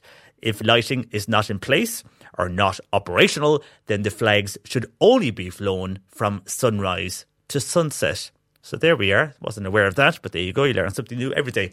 Every day's a school day, as they say. Anyhow, Timothy in Clonakilty, uh, not too sure, and I should know if the I, I pass it often enough. The the courthouse in Clon uh, driving uh, to uh, and around Clonakilty when I'm home. So uh, I should be aware that if it's lit up or not. I can, for the life recall, if it does get lit up. If it does not get lit up, does the tricolour flying over the courthouse in Clon, uh, do they light it up? Uh, and if not, according to the rules, it should not be flying. But then again, maybe in the defence of the person who was looking after it, it does get dark a lot earlier. And in the last few evenings, initially it was around eight o'clock. Yesterday evening it was seven o'clock when it was dark. So maybe it was just something like that happened. I am not too sure. Uh, but there we are for your awareness. If you are flying a tricolour and it's at night time, you must have it lit up. If it's not lit up, you must take it down. Uh, thank you for your call, Timothy, in Clonakilty to Bernie on 0818 103 103. And Anne has emailed in and she's saying, thanks for your company in a wet drive. Yes, not a good day to be on the roads. Uh, but she's very interested when we are talking about the budget and taxes and all of that, if something can be done to tackle the black economy. Because with discretion, she recently moved house and all the big expenses like movers and electricians and plumbers and engineers, uh, they all uh, might, she says, but more than likely were cash jobs. They were asking for cash. So simply, she says there is a whole economy going on where everyone is paying for cash jobs, but she resents that she pays tax on everything while some people are living off the tax grid and seriously massaging their incomes. Uh, this builds extreme re- resentment uh, because everyone knows what's going on but people can't report it, says Dan. And it's not very easy to stand up to someone in your own house and tell them how you feel when they're doing a job for you. And exactly, uh, it's hard to do that. So, Anne, thank you for your email to Cork today at c103.ie. Would you agree with Anne? If you are getting jobs done, do you feel that uh, more than likely you may be asked, do you want to pay by cash? Sometimes it can be cheaper by cash and people are happy to pay by cash. But then Anne's point is that people are massaging their incomes and maybe they're even to maybe they are able to have a better lifestyle. Not saying the land said that, but maybe some people are saying that they could have a better lifestyle by going down the black economy route. Have you come across that? You can text or WhatsApp 0862 103 103 or email Cork today at c103.ie. The C103 Cork Diary. With Cork County Council delivering roads and housing, community and business supports all across the county. See corkcoco.ie. An open public meeting to revive the Clonakilty Special Olympics Club. That's going to be held this evening at 8 o'clock at the Clonakilty GAA Pavilion. Everybody is welcome to attend there. The Voices of Cork Choir are holding an open rehearsal. That's on this evening at St. Patrick's School on Gardiners Hill. That's at 7.15pm. Everybody who wishes to go along is welcome to there at the St. Pat's tonight on Gardiners Hill. And Ballygarvan Community Association Outdoor Christmas Market is now taking stall bookings and that market takes place place at Ballygarvan Community Centre on Sunday, November 26th from 11am to 2pm. And you can check stall availability, availability and contact Elaine for more information or indeed visit Ballygarvan Community Association. You'll find them on Facebook. And if you want to advertise your event on the Cork Diary, you can do so. Email diary at c103.ie. Email Patricia now with your story or comment. Cork today at c103.ie. Cork today on C103. And just the final few comments in on the budget. Uh, Finbar is saying that 2.5 billion has been set aside, and this is to do with the Irish aid and international aid, which we spoke earlier regarding uh, the budget with Adam Higgins from the Irish Sun. Uh, 2.5 billion has been set aside in 2024, says Finbar, for a war. Well, it's for international aid as well, but he's saying a war uh, that has nothing to do with us. Meanwhile, people can't get access uh, for a GP, they can't get hospital appointments or access to treatment, no extra beds put into hospitals, no money set aside for children's mental health services and for different uh, services within the industry. And also, Finbar makes the point of the crisis today with petrol and diesel prices, which have increased again. And we have families in hotel accommodation. He cannot understand uh, this and why I suppose there is money being allocated uh, to international aid and also uh, to those who are, are, moving from war zones like Ukraine to Ireland, money being set aside for that. Finbar just questioning that because of the issues we have here in Ireland at the moment. And we spoke regarding the black market and the black economy. And this was Anne who was paying a lot of people by cash because they wanted cash. While she was moving house, she was paying uh, various people cash rather than paying uh, the um, the normal way where they would be taxed on what you know they earn she feels people are massaging their incomes because of this. Well, it has raised the issue uh, of cash and card coming back again on our WhatsApp, and a lot of people prefer cash, they say, because if they pay by card, uh, they can incur extra charges. This is the voice note in. Hello, JP. I actually prefer to use cash rather than my card because every time you use your card, the bank are going to charge you. And if we go cashless, we will have no choice but to pay whatever they ask of us because we won't have the option to use cash. Thank you for your voice note. That's on the cash and card option. That's why some people choose cash. I think Anne's point is for traders then who are going and using cash only uh, because they know they can make more money and it goes into the back pocket and there's no tax uh, then uh, going off to revenue on that. Your views are welcome. You can email Cork today at c103.ie. So, no more that tune for Holly Willoughby. She has announced she's quitting this morning after 14 years with the show. Our showbiz reporter Crossy joins us. Good afternoon to you, Crossy. Wow, what a what a time for that show. It's just isn't it? It has been a mad year that I, I probably think this time last year they didn't think they'd be where they are right now.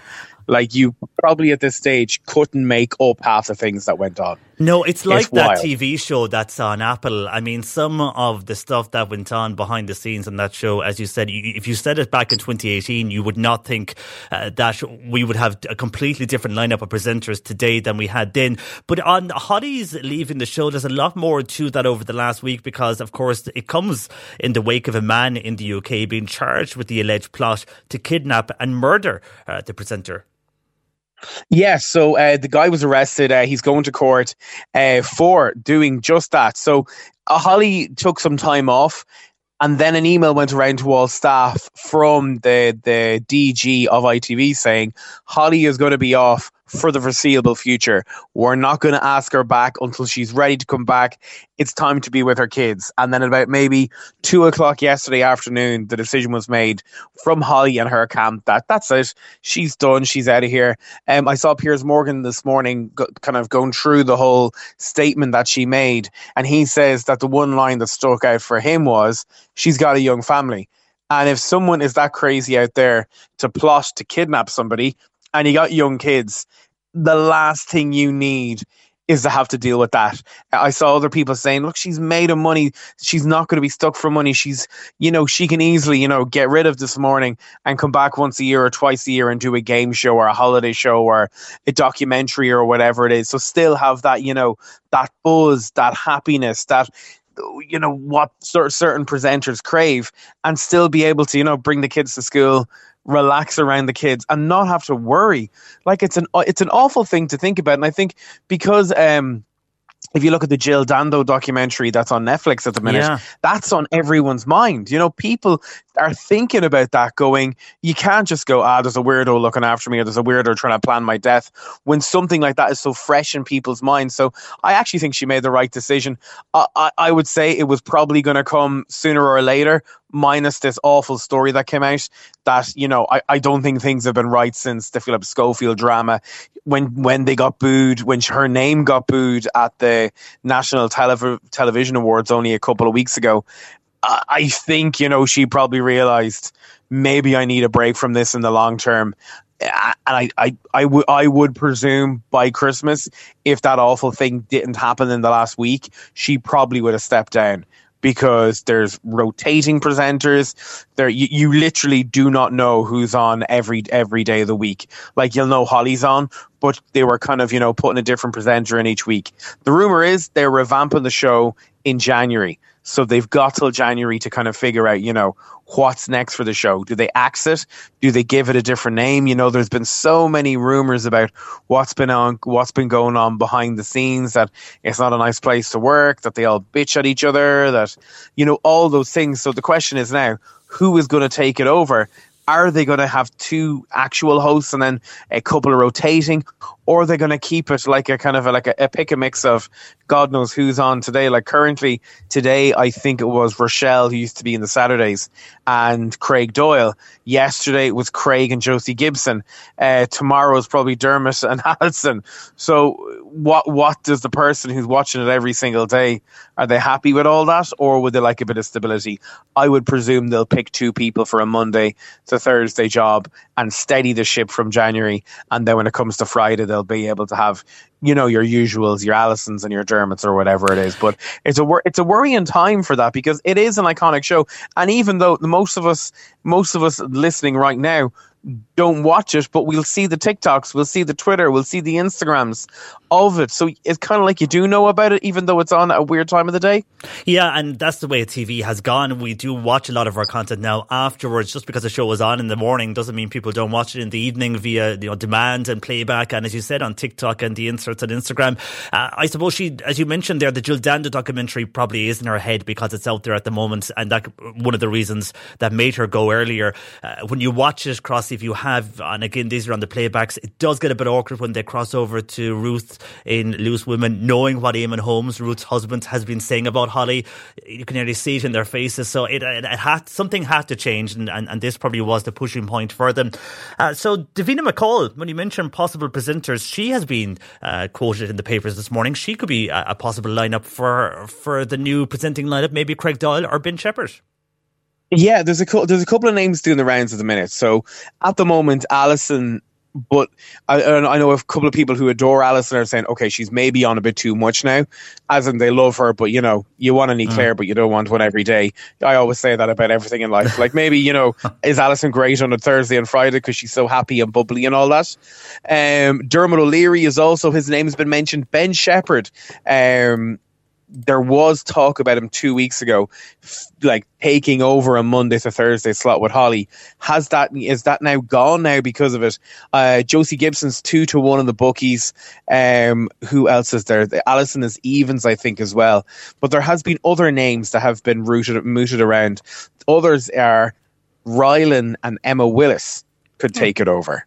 So, you know, getting away from people who aren't even presenting it at the minute. Rylan was very popular on it uh, a couple of years ago, and Emma Willis is, you know, she's a class act. So, could they just decide that, you know, let's keep those presenters that are on now and keep them on a Friday and put an Emma and a and a Rylan on? Davina, do you know what? Is she is she big is too big for the show? Would she do it every day of the week? Compared to you know like doing her documentaries and doing her yeah. her shows that probably won't have her working every single day. Um it's interesting it, it, I, I would presume there are a lot of agents in london and in ireland as well giving phone calls to this morning now going look we got this fella or this girl who'd be interested in doing it. Uh, it'd be a great gig. Like i know i used to know they used to get picked up at like 6 a.m in the morning uh, the this morning presenters, and they still do probably. And yeah, so it's a long day when you think it's only like a two and a half hour show. They're in, they're up and out there, like out onto the road at six a.m. and they're finished at about three o'clock every day. So it's oh, yeah, a it's, a long old graft for a two hour show. Yeah, uh, uh like many shows on TV or radio, it's not just when it starts. You've a long day at either side of it. Irish contributors, of course, um, and chefs on the show, Donal Skehan and Clodagh McKenna, they have sent Holly her love. And in her Instagram post yesterday, she thanked everybody who viewed over the years. She referred Crossy uh, back to the show's original presenters, that they, of course, who made this morning husband and wife duo Richard Madeley and Judy Finnegan when the show initially came from Liverpool. And what something they always said was that they only look after the show; it belongs to the viewers. So you'd wonder will ITV pick up on that, and whatever they do in the future, uh, keep it the viewers at to the forefront. Yeah, I, I think so. I think it's now back to basics. I think that show is so toxic now. They are going to try and, you know, get it back to what it was, bring it back maybe to the Phil and Holly days before all the drama. Yeah. The Richard and Judy before all the drama. You know, I, I think the, the massive issue was, was that they were in the newspapers for all the wrong reasons. And I think people's ears had been changing over time, you know, maybe 10 years ago, people didn't, weren't online or reading gossip columns as frequent as they are now. Like they're not on TikTok finding out stories about disgruntled celebrities who were on shows, and then all of a sudden the opinions are changing and all that sort of stuff. So I would presume they will want someone very wholesome in there and someone probably that they can build up. Like, is Emma Willis, is she a safe pair of hands on Rylan for the next couple of years? Eh, Craig Doyle's been doing really well. Like, he has been doing really yeah. well and a lot of people have been talking about uh, talking about how well he's been. So maybe maybe they just need a safe pair of hands for the next couple of months to get them back into what they were because it is that show that people like. It's a it's a, a, bit random. You know, one minute they're talking to Queen, the next minute they're talking about a dog who can bark sideways. So you yeah. know, like it's a, it's a random show, but it seems it, it, it works. It's just it's just going through a really difficult time at the minute.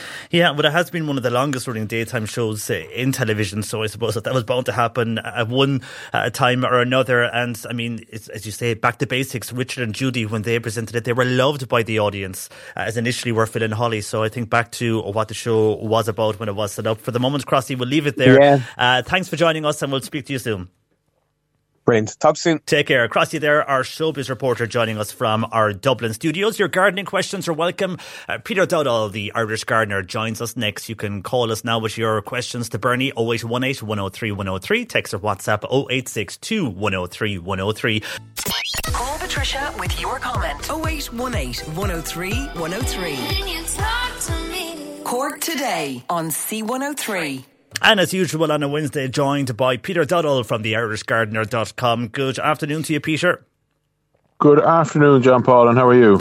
I'm fine, and a wet one today for the gardeners, and not many may be out, although it is supposed to dry up later. But anyhow, we've a lot of questions in, Peter, regardless, so let's get straight into them. And first of all, this is from someone who wants to know is now the right time to separate rhubarb, and how do they go about it? You know, most years, John Paul, I'd say yes, but uh, it's so unseasonably warm, or the temperatures are so unseasonably high. Uh, things are, are kind of still going strong. So I'd hold off a while. I'd wait for another few weeks. It's very simple, very straightforward. You want really the plant to be dormant, which is not yet. Uh, so lift the stool out of the ground, or the root system of the rhubarb out of the ground, and you really just just with a, with a very sharp knife, strong sharp knife, or even a sharp spade, you you divide that rhubarb stool so that each each piece of division has what's called an eye, which is like a growing bud, uh, or two or three eyes each would would be better. Um, and it's really as straightforward as that, and, and plant them out again nearly straight away.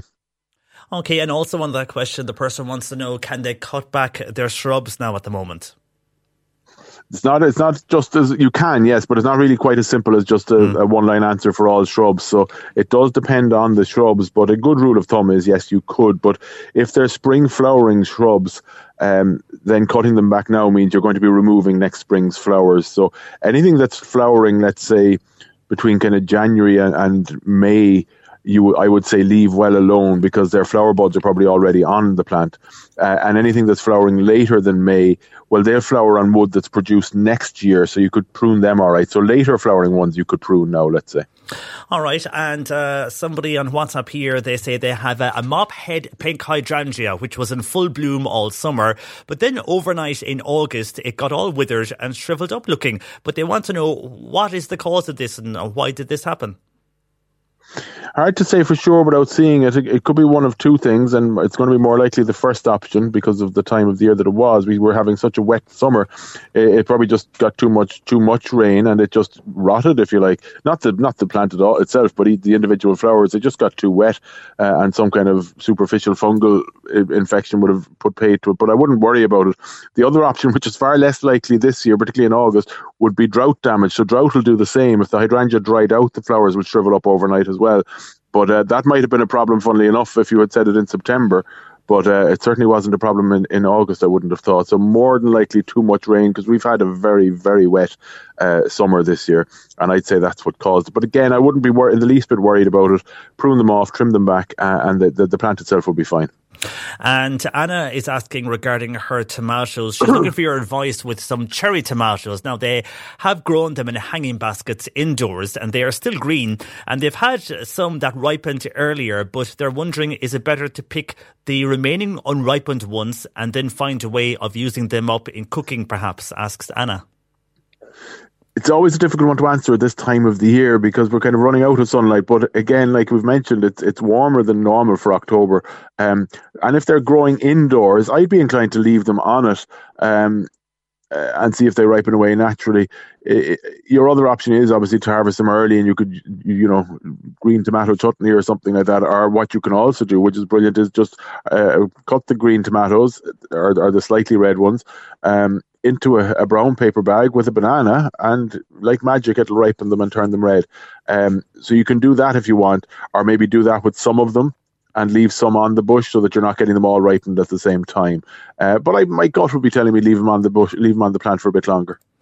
Okay, Anna, hopefully that helps you. And Nora's getting ready, Peter, for the autumn and for the winter. And she wants to ask you, how can she maintain mixed borders coming into the autumn? Now, she has Rudbeckia, she has uh, Verbena and other plants, uh, which she says are all long past their best. So does she cut them all the way back to a few inches or leave them all die back naturally? And secondly, on that, then she wants to know regarding the borders, do they need to be topped up with compost or mulch to prepare for the winter? asks Nora.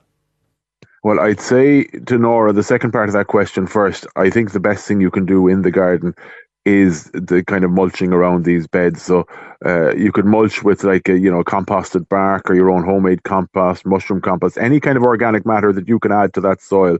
You're doing it no end of good. You're helping the soil, which in turn will help the plants, and you're you're leading to an increase in, in soil microbe activity and, and earthworms. And you really are doing the best you can. So yes, definitely uh, top up the, the, the, the soil with anything to condition it and, and add more humus to it. Um, in terms of the, the Rudbeckias and things like that, which are now going past their best, you have two options really. The first option is do nothing. So any of these herbaceous perennials, the term herbaceous, John Paul, just means something that dies back for the winter, right? So what that means is it doesn't necessarily all fall down for the winter, but the growth, the magic part of the plant, all goes underground for the winter months. So everything that's above the ground is is in effect dead tissue.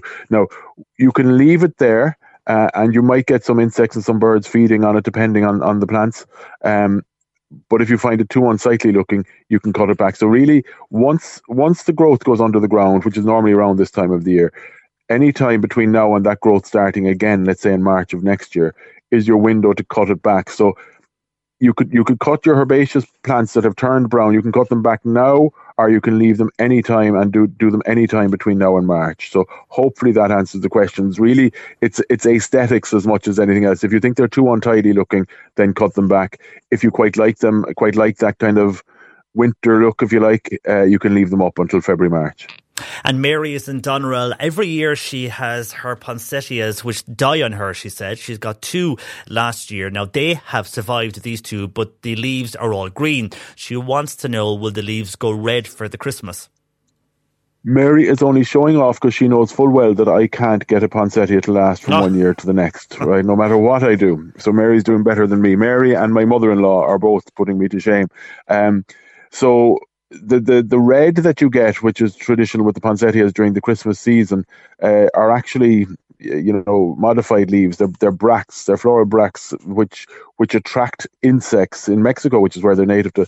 The, it attracts the insects to the tiny little white flowers inside. So the red are actually the the, the leaves or the floral bracts, but to to get them to go red, they go through um, periods of artificial night and day where daylight hours are extending um, and the plant things that the, the plant this is all done sorry this is all these are all done in greenhouses by commercial growers and the plants are tricked into thinking that they're coming into the spring if you like and that's why we get them red during christmas. Um her her poinsettia will they will develop the red floor or red bracts again but probably not for Christmas. It'll probably be in the spring, I'm afraid. So, um, what you could do if you want is uh, try tricking them. But you probably, yeah, where are we? October. You probably still have time. Uh, you could try tricking the plant into into thinking that it's it's coming into spring earlier, which would be closer to Christmas. I would say a quick Google search to tell you the right hours of, of night and day uh, would help you with that. But realistically, I'd probably leave well alone and let it go red in its own time. Okay, and this person on text is asking, can they dig up their gladiolus bulbs now at the moment? They have already cut up all the flowers off them, uh, but there is still a lot of greenery uh, that still remains. And they're saying that they are planted in the wrong place in their garden. Well, let the greenery die off first. Uh, so, the, again, referring to the weather, if, if, if it would normally be colder at this time of the year and you'd see that greenery dying off, but it will happen, and I imagine it'll happen quite quickly. We'll probably get a, a dip in temperatures. And then when the when the, the foliage, the leaves on the gladiola start to go brown, that's when you, you lift the bulbs, remove the brown foliage. You'll still need a secateurs or something. It won't be like a daffodil where it'll pull off. Uh, you'll still need a secateurs to remove the brown foliage.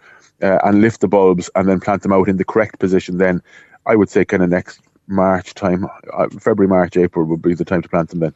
And then uh, Red Robin, they want to know can they use some cuttings of Red Robin now, or would these be suitable for this time of the year? Absolutely, try it. Like if you're cutting back your red robin anyway, then certainly try try taking ma- making them root. Try using them as cuttings. It is a bit late in the year, but again, because it's warmer than normal, you probably I took cuttings of plants there just two weeks ago, uh, and they've already not red robin, but other plants, and they're already rooting away, no problem. So I would say yes, you want to uh, if if you're trimming the red robin, you want cuttings of this year's growth, uh, about four to six inches cut the base of the cutting should be at a node, which is where the leaf meets the stem. Uh, remove the top bud, the, the top couple of leaves, and just leave one or two leaves on the cutting, four to six inches, into a bit of rooting powder, into a small bit of, of, of good quality compost, and they'll probably root away. If we do get a dip in temperatures, move them inside. But if not, the cuttings that I took a couple of weeks ago, I've left them all outside. Uh, you know, with storms and everything that we've had, and they're they're rooting away. So the temperatures are fine. But if it did get cold, I would move the red robin cuttings inside, and I'd say you'll root away in a few a few weeks. And very finally, does Peter know how to get rid of creeping buttercup leaves off the lawn? I wish I did. Um, no, I, I the, the, it, it can be a curse. Now I've I've I've learned to. I'm not going to say I've learned to love it, but uh, I've learned to certainly accept it. It's provided my lawn uh, and my green area is green. It doesn't have to be weed free. So the, the, the, the kind of sidestepping that question is a bit kind of learn to love it. The only way to remove it really is get out there by hand and remove it physically, which depending on the size of the of the area, uh, can be just far too much work. So maybe it's just learn to love it, I'm afraid.